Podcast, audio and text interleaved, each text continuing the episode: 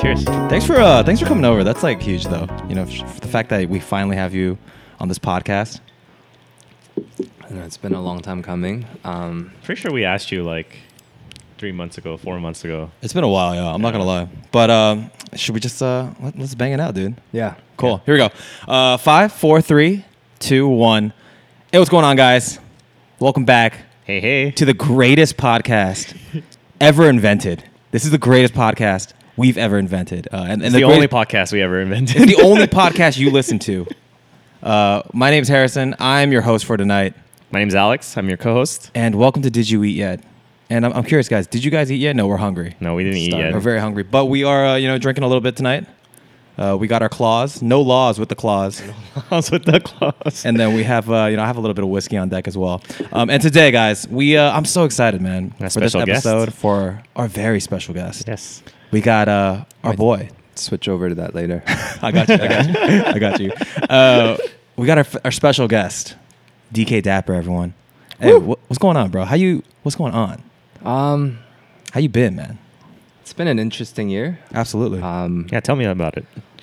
So 2020, I mean, everyone knows about it already. Uh, but for me personally, it was um, a lot of time off, going remote, um, getting furloughed, um, and then moving to like remote part-time work, and then from there, kind of like bracing myself to come back into the city, then Yeah. going back in and assimilating to city life through COVID um, going back into the field full time.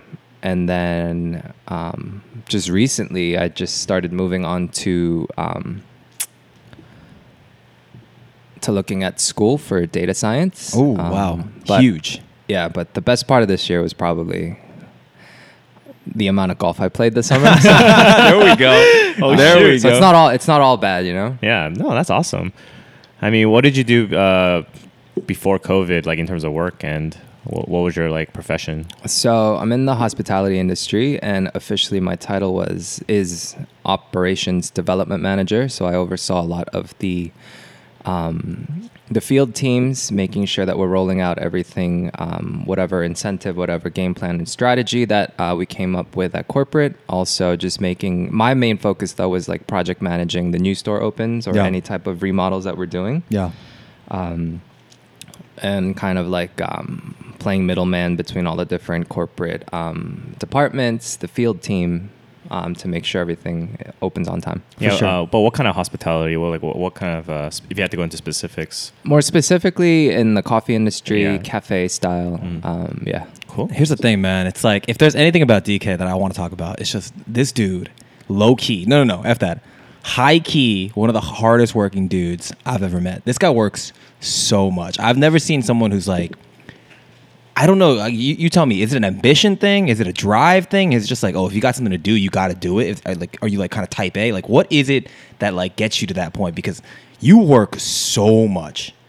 I do. It's definitely not the type A thing because I'm. I think I'm like I, I define what type B is. Um, it's really more just about yeah I'm textbook type B. But for me, I think it's really the industry. Um, I think Hospitality industry- hospitality industry. industry. You Yeah. roll your sleeves up. It's not like a like you're in a cubicle. You just kind of punch in at nine, leave at five. Like in an ops mindset, it's really like doing whatever it takes to get things done. Um, you're working with your hands. You're like rolling up your sleeves. So I think that mentality kind of struck, and then you mix that with project management, and it's like whatever it takes to like meet the deadline. Um, so I think it's really driven by that industry. I think if you talk to a lot of people, they aren't afraid to get their hands dirty and do whatever it takes uh, to get it done. Like a lot of my colleagues, you know, they're working 7 a.m. till midnight sometimes. Jeez. Like you, because you're in the field, but you're also like doing like other work, like admin, administrative work that you couldn't get to because you're in the field during the day. Sure. Um, and everyone kind of just does whatever they can to Yeah. make the, you know, make what, the dream work. What would you say like is your average number of hours per week that you were working? Um, it really depends on my uh, week because sometimes we would have one opening, sometimes we'd have two openings. Um, so it kind of depended on the amount of things that were going on throughout the project. Yeah. But I think on average, probably like 50 to 60 hours. That's what I'm saying, What do you think was the worst though? Um, well, we're we are um, like a national brand, Mm-hmm. so working with the East Coast it's Bi-coastal. coffee- Oh my gosh, East yeah. Coast He's traveling coffee all the shops open at six thirty. Um, and then the West Coast ones close at four, which is seven o'clock our time. So kind of like you're But you have to manage both East and West Coast essentially. yeah, Like, you're on deck yeah. for anything and everything that could come. Um, and also because we are a, a smaller startup mindset company, Right. um, it's kind of like you wear many different hats. So you don't, you don't get the resources that a big company would where you can Sure. kind of pawn this off to this person or that Yeah. department. I mean, like in bigger companies, they would have like a East team and a West team Sure. and like a Central team. Different but departments. uh, with just like startups, it's probably going to be a little bit more. Um, hey, can you be available from Whenever. six to all day. whenever? But that's the thing. That's the thing about him, bro. Like I would text him any time of the hour, and I'd be like, "Yo, what you doing?" He's like, "Yo, I'm, I'm at the I'm at the office. Yeah. Oh, I'm at the store. Yeah. I'm always working. Like Yeah. this guy, I text him any time of day. He's working.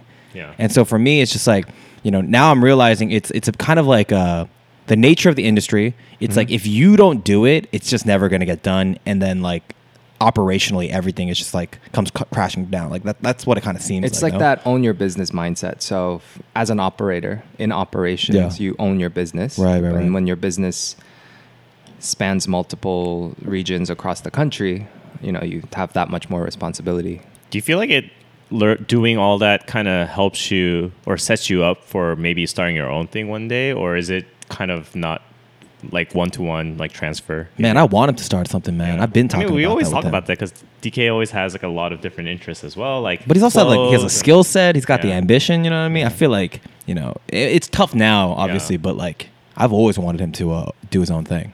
And I did. I we've had plenty of conversations around that, Yeah. and thankfully, like my, with my work experience, I was able to touch a lot of different departments. So, um, going into a site when it's in the construction phase, to sourcing all the different types of inventories, working with the vendors, hiring a team, Mhm. training the team, executing. Um, marketing team uh, around the new opening and like the social media aspect of that, which is so important right now Yeah. Yeah. yeah, just like setting up vendor finances with our finance team. Like, I mean, I think it spanned across so many different departments that I got a nice insight into what each department does, which um, I think it's very valuable experience because no one really gets to witness from start to finish of how the store gets there. You see so many businesses going up. And it's the sad part when you see because of COVID, all the businesses shutting down. Yeah. The amount of hours that people had to put um, just to get that store opened and to see so many shut across the country. Yeah, that, t- that makes sense. What do you think like the the main differences from companies, especially like in, in the New York market? Yeah. Uh, these brick and mortar uh, restaurants, cafes um, that make it and they don't make it. What's the difference? You know that you you would You probably mean with COVID or just in general? Just in general, like, Yeah. I'm curious more about the New York market. Like, you know, what in your mind is it like catering to the millennials and being very tech focused and like you know easy contactless pickup and like you know f- a- you know app ordering that kind of stuff, or is it just like quality? Is it product, location? Like, what would you say the most important thing is? I wouldn't be able to say it's one specific thing. I think it is it is a bevy of um, different um, explanations of like why companies are successful. I mean, location is a big one, and then it's like when you go into a location, like catering your brand and catering your marketing around it. So like, if you're going into a more like upper west, upper east neighborhood style, like I would really say that like your customer service and your personality and your outreach um, will be more important versus people I'd say in Midtown or FiDi, which I mean, they would appreciate like the hospitality, of course, but for them, it's more about speed. Like they would, excuse me, they would focus Nice. more on about that. Um, He's hungry, man. Leave him alone. Did I eat yet? um, so yeah, they would focus more on the, the speed aspect because what's important for them is is you know getting their coffee faster because they need to go back into work. yeah. Um, they don't really care too much for all the um, the the chit chat that you might get in a more of a neighborhood feel. Yeah. So I mean, and then like yeah, I think COVID really did highlight how tech is so important. So moving to contactless ordering and like pre-ordering and like um, even just like delivery, all, all- delivery, all, sorts of that. yeah, like all that kind of stuff. Yeah, like yeah. tech is so important, and um, I've had to play a big part in the tech for our company as well. And Right. You know, yeah, you really like un- notice it. you know, and, like integrating tech with, I guess, hospitality in, its own way. It's kind of like blending two what feels like opposite sides Sure. together, and then Yeah. you get that like nice uh, harmony for sure. Yeah. Um, I I always thought like with at least with coffee or just any I guess any general like brand, um, startup or whatever. I think for me, I think the importance is like a, br- the brand and the story because I always hear. Oh, you're into that kind of stuff, man?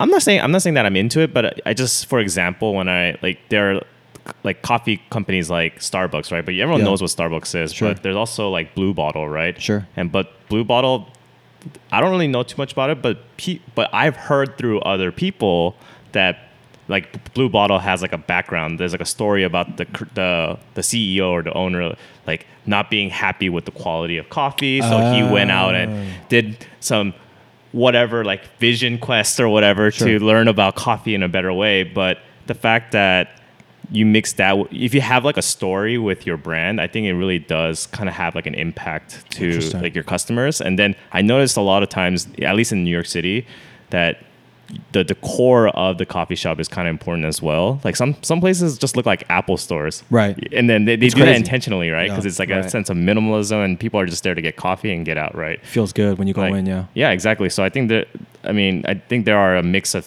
things, right? Like location, branding, story, all of those things combined. And then you but the reality is you're just getting coffee. Yeah. But people still go and That's the thing. Yeah. That's the thing. That's how they get you, right? Because you know, I'm in obviously branding, so like you know, I'm, I'm always thinking about what kind of brand image, brand story, like you know, a company's trying to tell. So, Right. Um, I think generally speaking, though, I find it funny that people uh, enjoy that kind of stuff and they're compelled to buy, be, or like choo- like if you're like choosing between three vent coffee vendors that you'd pick one because you.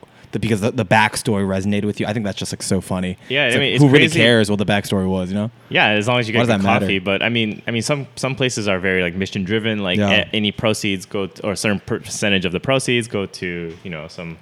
we, we plant a tree out in uh, the Amazon. Yeah. Right. So, but that's the thing, bro. I'm curious. Um, for you, man, it's like it's not like you necessarily studied hospitality in college or anything like that. Like, I don't know if like you know that was necessarily kind of. Uh, uh, something you had sought out to do. I'm curious, like, what's your background like? Like, what did you study in uh, in college, and like, um, what made you kind of like end up in uh, working for for a coffee business, man? Uh, so I'm probably one of the most indecisive people out there. But he's a hard worker. And I think it, I, I think it reflects in. Uh, but I also I'm not the type of person I think to get caught up in one single thing. I do like to have a multitude of different interests. and- Yeah. And, passions. Um, but so I actually started undergrad as a the only male jazz vocal performance major. So I went into music. wow. Uh, and then I still distinctly remember the phone call that my dad um, and I shared where he just said, Listen, like, I get it. You're going after your jazz vocal degree, um, but what does it look like in four years? wow, your dad is so cool. The That's way a tough he is. conversation. yeah, so uh, supportive yeah. uh, in a roundabout way. Yeah. Um, so yeah, I, I went in as that, and then I, after a year, I switched over to psych. Wasn't the biggest fan of psych, uh, and then I switched it over to justice and just kept psych as a minor. So I was a justice major, um, with law school in mind, um, with a psych minor and a and a jazz minor. Yeah.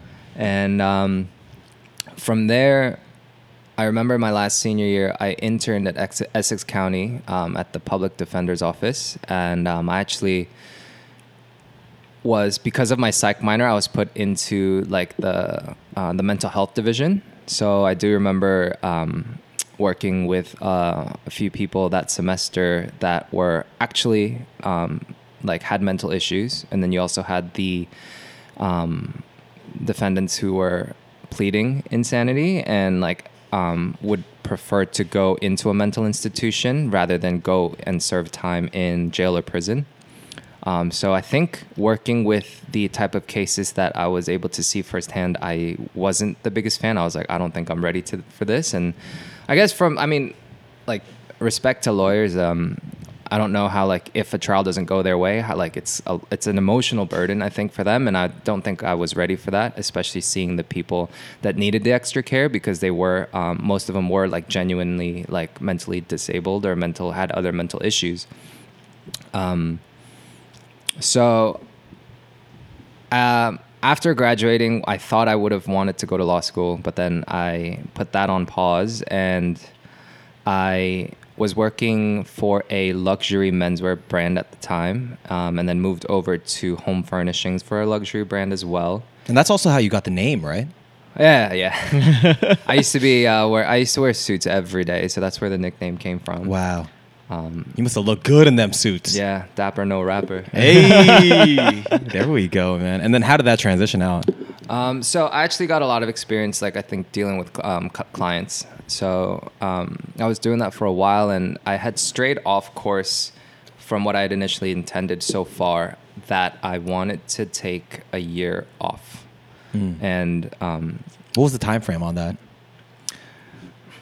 I worked all. I mean, I've been working since high school, but you know, through undergrad and uh, I think like two or three years outside as well. So I've been working straight since I was 16. So I think I was around 25, 26 at the time, and I just wanted a break. Um, never really got to enjoy my youth as much as I thought I wanted to. So I stopped what I was doing. I was living in the Hamptons at the time, and I was like, listen, like I want to move back, maybe New York, maybe Philly, maybe Boston, but like I want to kind of start all over.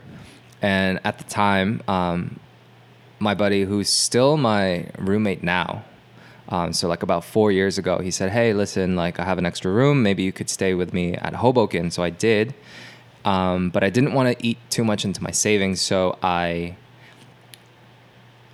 looked for a part-time gig around, and I was like, you know what, like maybe I could serve a couple days. So I was a part-time server for a while. Um, I think for about two, three months, um, and then at the cafe, that's when they um, taught me how to be a barista. Um, and then moved on to a head barista, and then my manager left, so I kind of assumed the manager role because I had managerial experience from my other um, um, jobs in the past Sure. from there, I was like, okay, I guess I'm doing this. I'm gonna move to the city, and then I got two locations in the city, then a third one um, out in Long Island, and then from there became like a multi-site manager into an ops manager. So it's kind of just these things you just like work hard, and people were offering me more and more, and I just handled it more yeah. opportunities. That's crazy. Um, and then they were like, you know what, like you are good at operations. Like, why don't you help us open up new stores? Because at the time we were trying to open up, I think, about 30 new sites in about a span of a year and a half. So um, it was kind of all hands on deck. And I think that's back to what you were talking about the mentality. Like, Yeah. when you do see a goal like that, like you do whatever it takes to get there. What was your goal though? Like I know you started from as like a barista, head barista. It looked like you were going up, but was there ever like did you see that f- I don't want to say a finish line, but where you were saying like within this industry, I would be very happy at this point, Yeah. kind of thing. In hindsight, I think what was really the biggest um, driving factor was not the pay raise or not the title. It was that I wanted to get to a point where I knew everything to open up my own store. Mm-hmm. And it's kind of crazy because, like, three years later, like, I did attain most of the knowledge, except maybe some of the legal parts where, like, what Sure, to, yeah. like, you know, But that's rent like- out a that's space yeah. and yeah, you can like outsource that kind of stuff. But everything else, I think I did.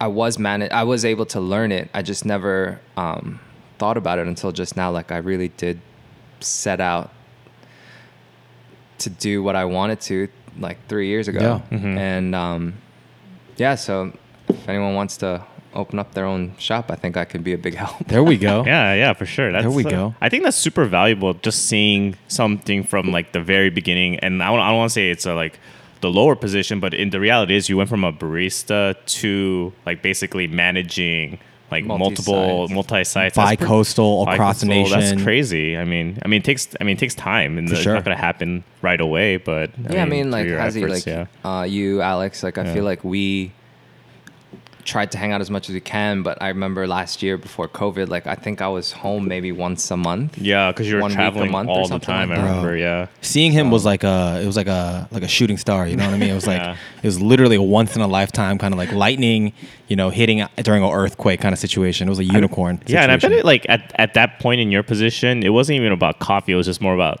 data and just making sure everything just kind of operated properly, right?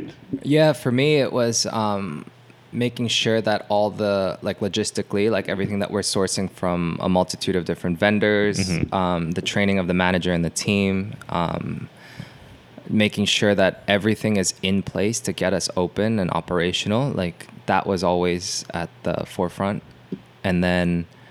Um, last summer, I started to get involved in the tech side of it as well, um, which is point of sales, point that of kind sale, of stuff, right? back ends, um, making sure that all the data is clean to make sure that like our um, finance team and our like uh, logistic like our supply chain team are able to um, pull up the data accordingly and our operations team as well um, so at the same time that I was opening up stores, I was also taking care of a lot of the POS side of it as well and the data side.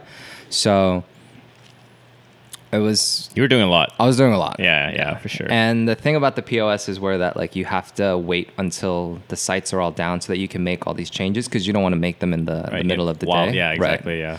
So it was like doing all the things to open up the shops in the morning and then doing all the um, tech side at night. So Yeah. which is probably why. That's crazy, Yeah, man. sure. But is that is it kind of that exposure to working with data, working with like you know uh, point of sales and that kind of tech that um, inspired you to potentially just look into? Uh, I, I know you ju- you said early on that you've uh, you're looking into coding academies, going back to, to school. Yeah, exactly. So one of the parts that I really did enjoy was the reporting side of things and Yeah. the data side of it. And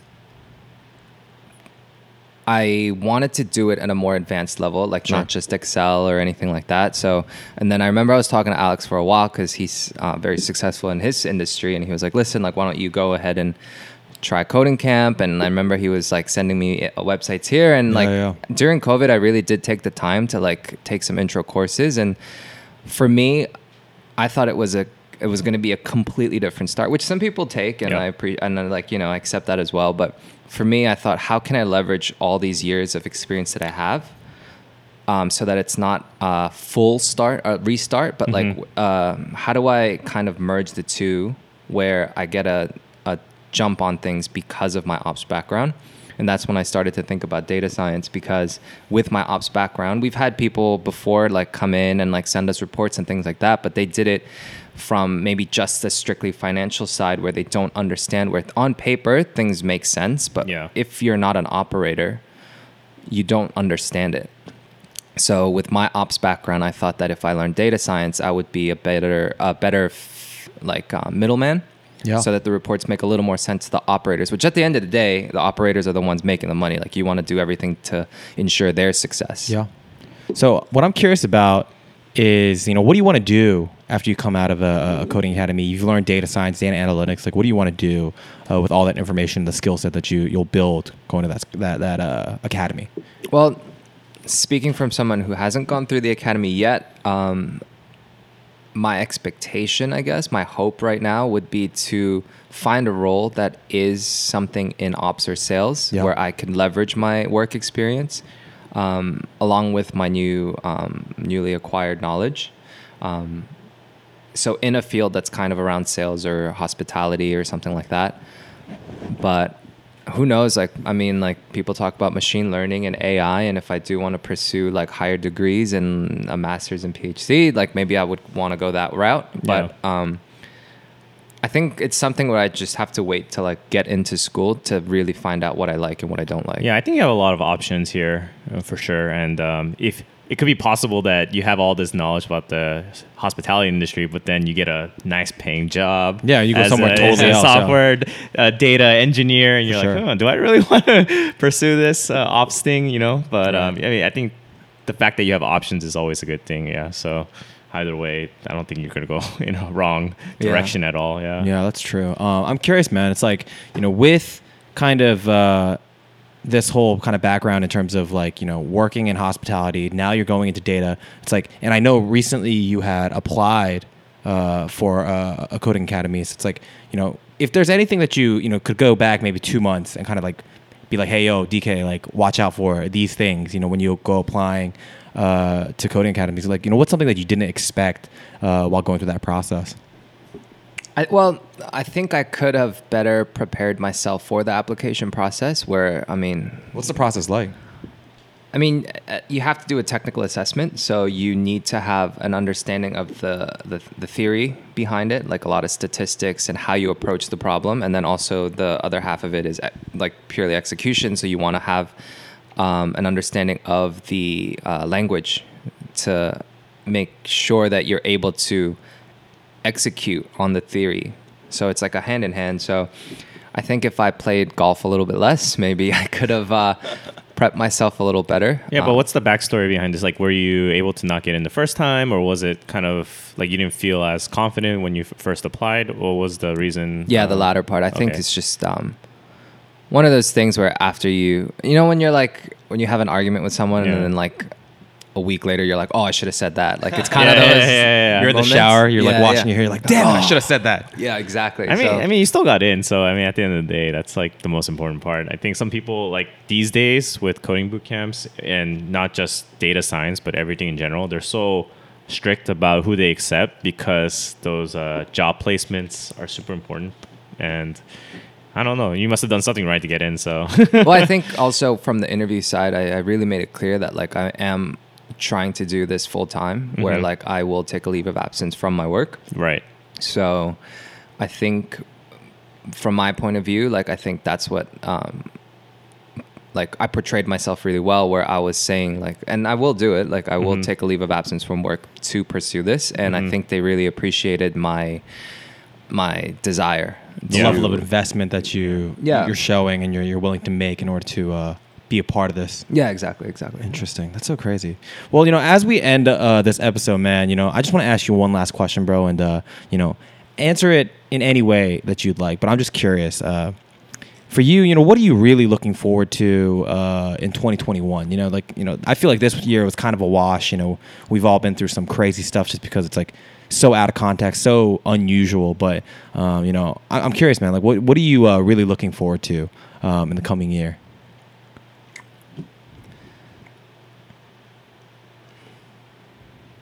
I mean, based on our conversation, I would really say with the career change, I would say that's probably one of the biggest ones where Yeah. hopefully, fingers crossed, I um, come out with the necessary knowledge to be able to move to, to a different career and, Mhm. a, and a better job uh, for myself. And um, making sure, and, and, and I think also like 2020 really made you realize what was important, what is important. So I think another big thing for me is just making sure that I go into 2021 appreciating the important things that are truly important.